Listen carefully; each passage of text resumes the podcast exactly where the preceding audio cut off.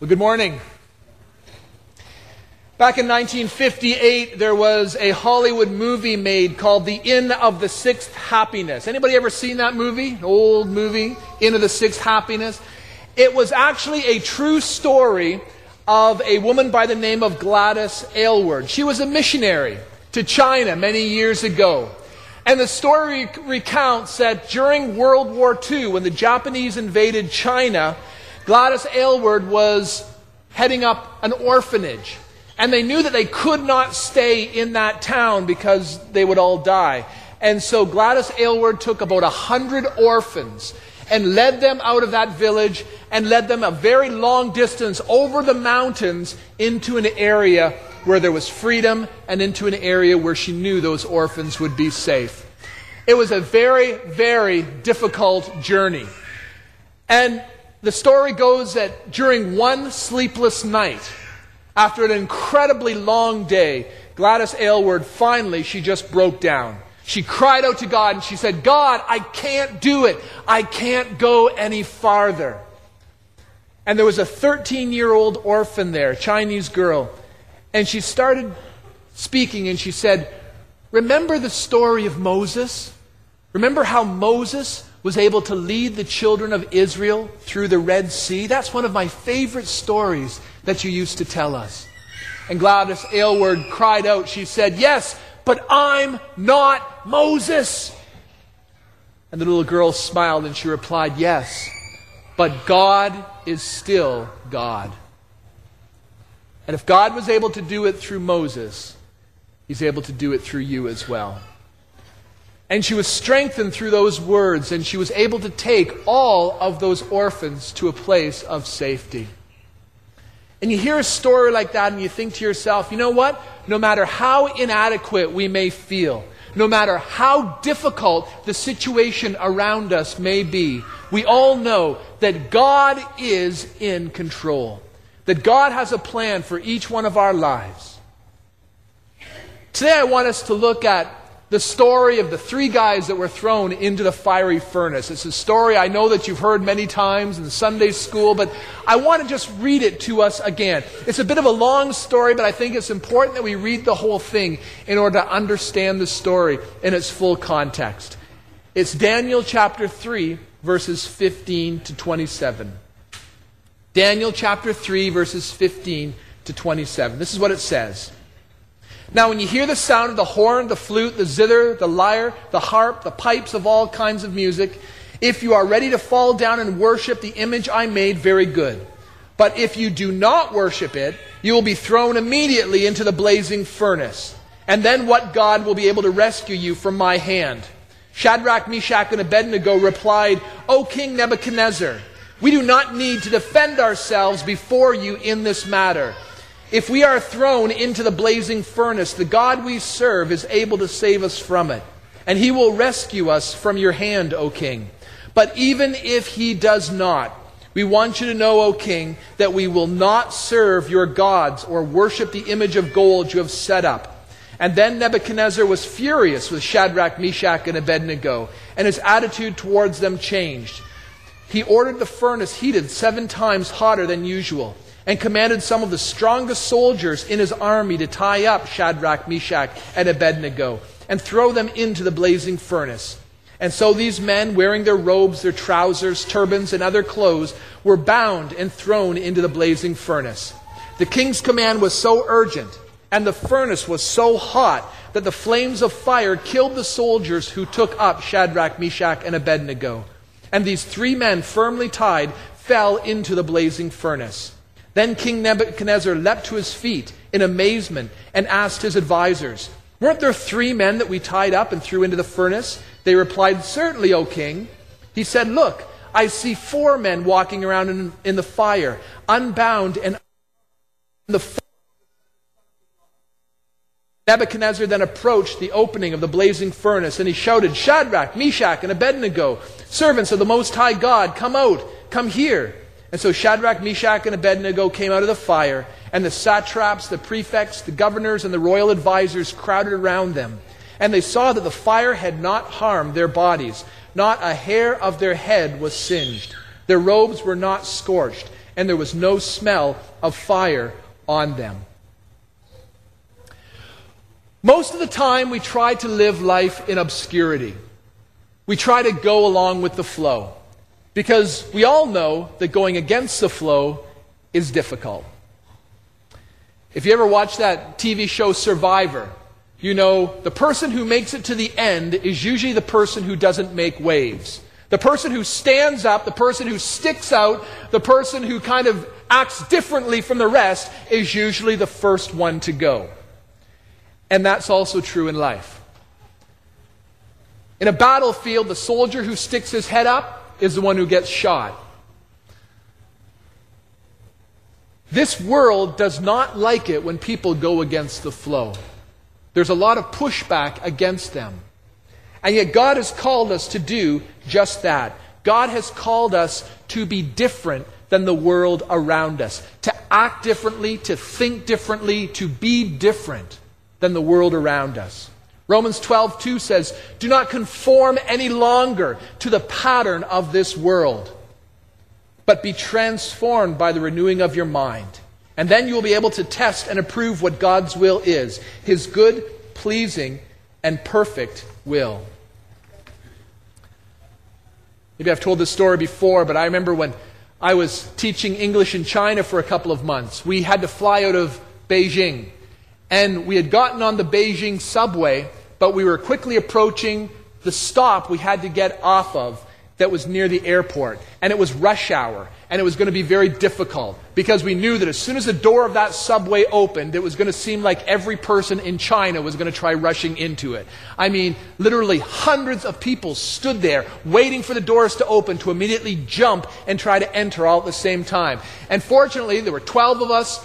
We had lots of backpack. We had lots of gear on. We're thinking, what happens if one of us gets left behind? What happens if we don't all get off?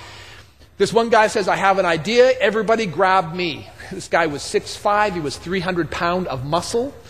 And so we said, good idea. And we all kind of grabbed this guy, put our arms around his backpack, and then, then the person behind and the person behind. And when the doors of the subway opened up, this guy just put his elbows up and walked. And it was like the Red Sea parted. I mean, it was like scary. You just see the doors open up and all these terrified Chinese like, ah! You know, this guy rushing towards them. This whole group zooming through the middle of them. It was the only way we could do it. It was the only way we could get out. We knew that to go against the flow was going to be difficult. When I was in university, I had this shirt, Go Against the Flow. And it was a Christian fish going one way and all the other fish swimming in the other way. And I used to wear that shirt. Not simply because I thought it was kind of a cool shirt, not because I knew people would comment on it and tell me it was a dumb shirt. I wore that shirt because it reminded me that I was called to be different, that I was called to stick out, that I was called to somehow be light and be salt in the world that God had placed me. This is a choice that we must make every day of our lives. Are we going to fit in or are we going to stick out? Are we just going to do what other people are doing? We, when we go into work, are we just going to gossip? Are we just going to lie? Are we just going to tell jokes? Are we just going to sit around like everyone else? Or are we going to stand up? Are we going to stick out? Are we going to be different? Show that we're different because we are different. This passage says to us that going against the flow requires faith. And this faith is manifest in four different ways in this passage. Let's look at them. Number one, this passage says this to us that faith is rooted in the Word of God. That our faith is rooted in the Word of God. When King Nebuchadnezzar says to these guys, You must bow down, they're not apologetic about their answer. They say, King, we will not do it. We will not do it. There's no debating it. There's no discussion. They don't get together, you know, a group and say, well, let's, you know, consider, you know, the pros and the cons against bowing down before idols. You know, they don't do that.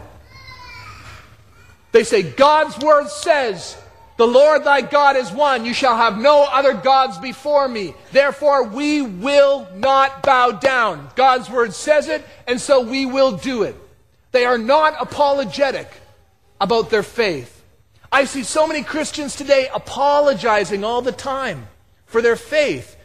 You know, what do you think about this issue? Well, you know, I kind of, you know, feel a little bit like maybe it's kind of like. Eh, You don't have to be apologetic. Our faith is based upon truth, absolute truth, not relative truth. One plus one always equals two. There is absolute truth in the world. And I believe that God's word is true. Why do I believe God's word is true? We're going to talk about that in a couple of weeks. because you see, our faith is not simply a blind faith. There's a rationale, there's a good reason that we believe in God's word as being absolute truth. But if you look to the very heart of it, we believe because of that song that all of us learned when we were very young. Jesus loves me, this I know. How do you know? For the Bible tells us so. That we know who God is and we know what God is like because of His Word. And that is the basis of our faith. It's the bedrock upon which everything else is built. Jesus understood this. When Jesus was tempted by the devil, what did he do? He didn't try to come up with some kind of, you know, a, a defense on his own. He went back to God's word. Matthew 4 1. Then Jesus was led by the Spirit into the desert to be tempted by the devil. And after fasting 40 days and 40 nights, he was hungry. And the tempter came to him and said, If you are the Son of God, tell these stones to become bread. And Jesus answered, It is written. Man does not live on bread alone, but on every word that comes from the mouth of God. You see, there's this flawed understanding in some Christian circles today that if you simply believe something, then it will be true. If you simply can work up enough faith, then whatever it is that you ask for will be given to you. But that is not correct. You see, because it isn't your faith, it's the faith that is the important thing. To say it in another word, faith is only as good as the faithfulness of what you hold on to. Oswald Chambers put it this way It is not our trust that keeps us, but the God in whom we trust who keeps us. I'll have people come to me and say, Pastor, you know, what, what's your stand on this? And I'll say, well, I, well, this is what I believe. You know, do you believe that Jesus is the only way to heaven? Yes, I believe that Jesus is the only way to heaven. Well, how can you say that? What about people here? And what about Muslims? And what about Hindus? And, and what about all these good people that do all these good things? And how can you say that, that only people who believe in Jesus are going to. I didn't say that. I'm not saying that. The Bible is saying that. I mean, this is what it says. Well, what's your stand on homosexuality? Well, I believe the biblical stand on homosexuality is this. Well, how can you say that? I'm not saying it. The Bible says it. Faith is rooted in God's Word, number one. Everything we do comes back to the Word, it comes back to what God's Word says. But this passage goes on to says this faith is realizing that life has wounds. Faith is realizing that life has wounds. Shadrach, Meshach, and Abednego go on to say, if we are thrown into the blazing fire. You see, these guys aren't blind. These guys aren't simply saying, well, we know that if we just hold on to it, we're not going to have any problems. All we have to do is say, no, we're not going to bow down. And King Nebuchadnezzar, you know, his mind's going to be changed by God and, and they're not going to have any problems. You know, that's, that's not real faith. Faith is realizing that in this world, we're going to have trouble. Jesus told that, us that himself. It says in John 16 33, I told you these things so that in me you may have peace. In this world you will have trouble, but take heart, for I have overcome the world. Anyone who thinks that just because you're a Christian you're never going to have any problems in life doesn't understand the truth. They don't understand what God's Word says. I've had people say, well, you know, I got sick. How could God? Doesn't God love me? You know, I'm, I'm facing this terminal illness. Does that mean that God has forsaken me? That doesn't mean that at all. Just because you lost your job doesn't mean that God doesn't love you. Just because you got in a car accident or you got hurt or something has happened in your life or you've lost a parent or you've lost a spouse, whatever that hardship, whatever that furnace that you've gone through in life, it doesn't mean that God's not with you. Because all of us in life will go through furnaces. All of us in life will face hardship. The Apostle Paul understood that. The Apostle Paul said, in fact, everyone who wants to live a godly life in Jesus Christ will be persecuted. That's a promise. If you want to be a Christian, you're not going to have an easier life, you're going to have a harder life. And he also understood that people would turn away because of that. And he warned the church about that, the church of Thessalonica. In 1 Thessalonians 3 2, Paul writes, we sent Timothy, who was our brother and God's fellow worker in spreading the gospel of Christ, to strengthen and encourage you in your faith, so that no one would be unsettled by these trials. You know quite well that we are destined for them. In fact, when we were here with you, we kept telling you that we would be persecuted. And it turned out that way, as you well know. Paul said, No, you're going to face persecutions. You're going to face trials. You are going to face hardships in this life. That doesn't mean that God's not with you. That just means that you're human. That just means that you're part of the human race and that you're living in a fallen human world. Faith is rooted in God's Word. Faith is realizing that life has wounds. Number three, faith is remembering God's works. Shadrach, Meshach, and Abednego say to Nebuchadnezzar, We know that God is able to save us. We know that God is able to save us. You're about to throw us into this furnace, and we know, even though physically it is impossible for us to survive that ordeal, we know that God is able. Even though this is natural, we believe that God is supernatural, that He's able to go beyond the natural. He's able to go beyond the circumstances. He's able to do something that we don't expect. God is able to save us.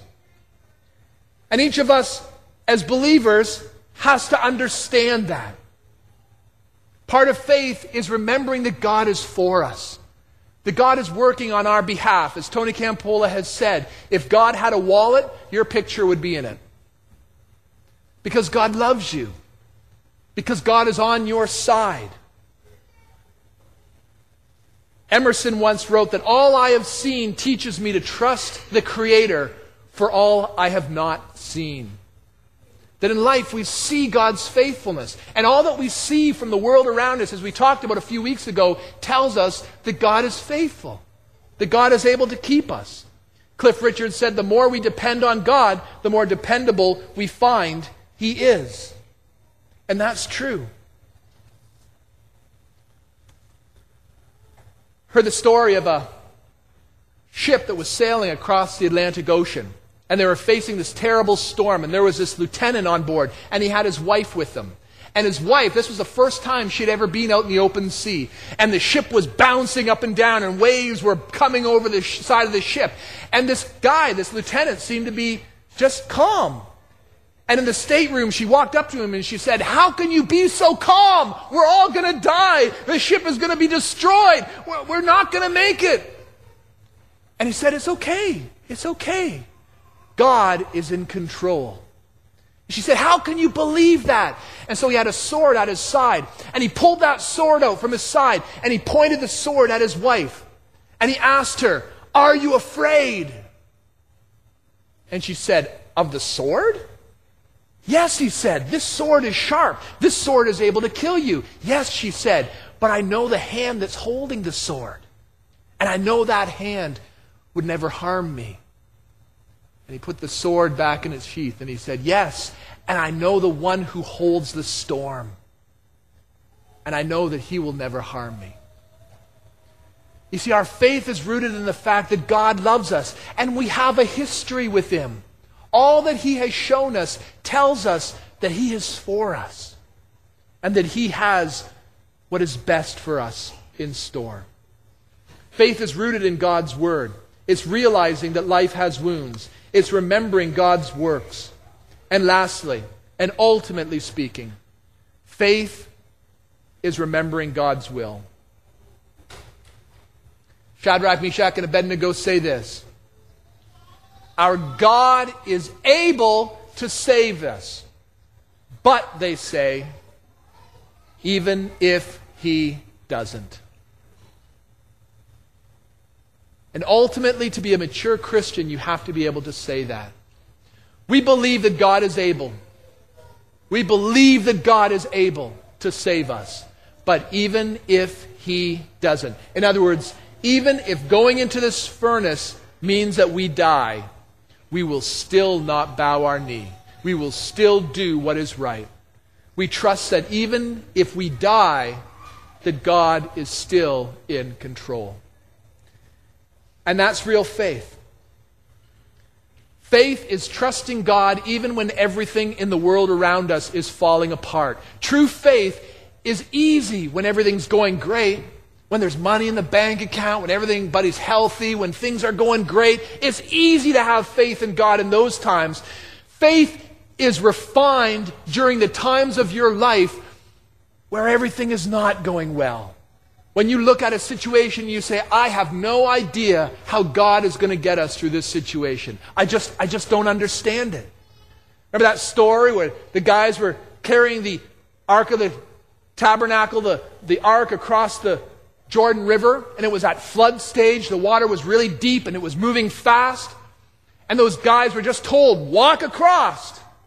And so they get down to the water and they put their foot in the water and then they put the next foot in the water, and they put the next foot in the water. It says that God stopped the river, but God didn't stop the river there. He stopped the river far upstream. So as they put their foot in the water, nothing happened. And they put their next foot in the water, and nothing happened. And the deeper they went, the farther they went, the deeper they went. And the water was here, and then it was here, and then it was here, and I'm sure at some point it was like here. And then it started to go down.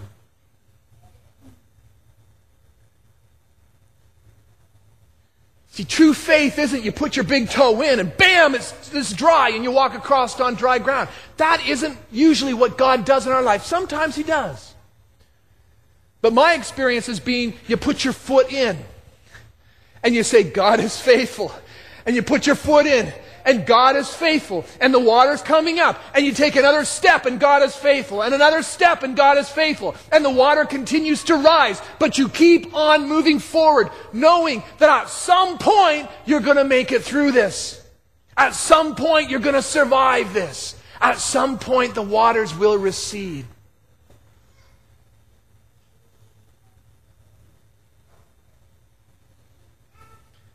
At the end of World War II, some soldiers went into a bombed out building in Berlin. In the basement, they saw that a Holocaust victim had taken some chalk. A Jewish person had taken some chalk and they had written on a wall. And this is what the message said I believe in the sun even when it does not shine. I believe in love even when it is not shown. I believe in God even when he does not speak. And there will be times that we will go through life and it will be as if God does not speak. And at times like that, there has to be faith.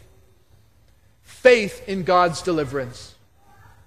Let me tell you that God could have delivered Shadrach, Meshach, and Abednego in three different ways. And I think I've said this before, but I think it's worth repeating. God could have delivered them from the fire. In other words, God could have said, I'm going to change Nebuchadnezzar's mind. He's going to realize the, uh, the error of his way. And you know what? They're not even going to have to face the furnace. He's going to turn around and he's going to say, okay, okay, guys, I just wanted to try you to see if you were really serious about this. But now I see you're serious. And you know what? You don't have to go through the fire. And sometimes God does that to us. We get diagnosed with an illness. Someone comes, they pray for us, and bam, miraculous healing. Problem solved. Issue resolved. I mean, God steps in and in a miraculous way brings an end to the situation. He heals us from the problem. He rescues us from the fire. God does that sometimes. There will be other times, though, when God does not rescue us from the fire, but God will rescue us through the fire. Shadrach, Meshach, and Abednego experienced this. They had to go into the furnace. But even though they went into the furnace, they came out okay. Sometimes God's going to say, you know what? I'm not going to save you from the furnace. You're going to have to go through that trial. You're going to have to go through that difficulty. But when you go through that difficulty, I want you to know that I'm there with you. I'm right beside you the whole way through it. Sometimes God builds our faith by not saving us from the fire, but saving us through the fire. We have to face that illness.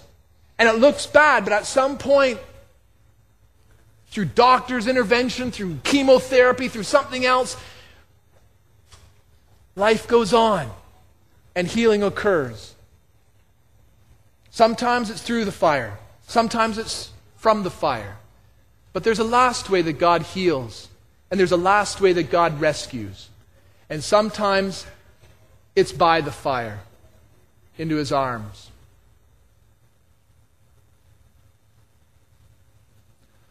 Ultimately, every person in this room will die. unless Jesus comes back, all of us, unless, you know, we got another Elijah in the room, uh, all of us are going to die. I knew a guy in Kuwait. God healed this guy miraculously. He had a very serious disease. God touched him, healed him physically from that thing. Absolute miracle. Asked him afterwards, Isn't it amazing how God healed you? And he said, Yeah, but I'm still going to die. You know, God healed me from this, but ultimately I'm still going to die. At some point in my life, you know, I'm not going to live. Nobody lives forever. Ultimately speaking, God has one plan of healing us, and that plan is by taking us home. My dad had prostate cancer. For five years, we prayed and we prayed and we prayed and we interceded with God to heal him miraculously, to save him through that disease. But ultimately, God decided to heal him by the disease and just take him home. And you know what? That is healing. That's still healing. Even in the midst of that, we can say that God is in control, that God's will be done in this situation, that God is still on the throne. No matter which way he chooses to work in, God is on the throne, and he is in control. None of us know the path we're going to have to take through life. Nobody knows what furnaces that we will face in our future. But what we do know is that Jesus is with us. Nebuchadnezzar looks into that furnace, and there's these three guys in this furnace, and there's that fourth person. And he says, It looks like a son of the gods. It wasn't a son of the gods, it was the Son of God who was there in the furnace with Shadrach, Meshach, and Abednego. He was there with them in a physical and a tangible way. And can I tell you something? You will never so feel the tangible presence of God in your life as when you are in the furnace. You will never see so tangibly the working of God in your life as when you are in the heat of the furnace. I love this passage because it says, you know, Nebuchadnezzar wasn't messing around. He threw the very worst he could. The furnace was heated seven times its normal temperature. The guards, the soldiers who took them to throw him in, they were all killed because of the heat coming off this thing. It was so hot that the things that bound them were burned off. And yet, even though they were wearing normal clothing, I mean, they weren't in there in asbestos, even though they were wearing normal clothing, it says not a hair on their head was singed. Nothing. I mean, when those guys got out of there, it said that there wasn't even the smell of smoke on them. Think about that. Not even the smell of smoke. I love that because I think there are times in life when God takes us through the furnace and God brings us out the other side of the furnace without even the smell of smoke on us. That God can take us through situations that are so terrible, that are so awful, it would break a different person. But we come out of the other side of it unscathed and unharmed, emotionally, physically, spiritually.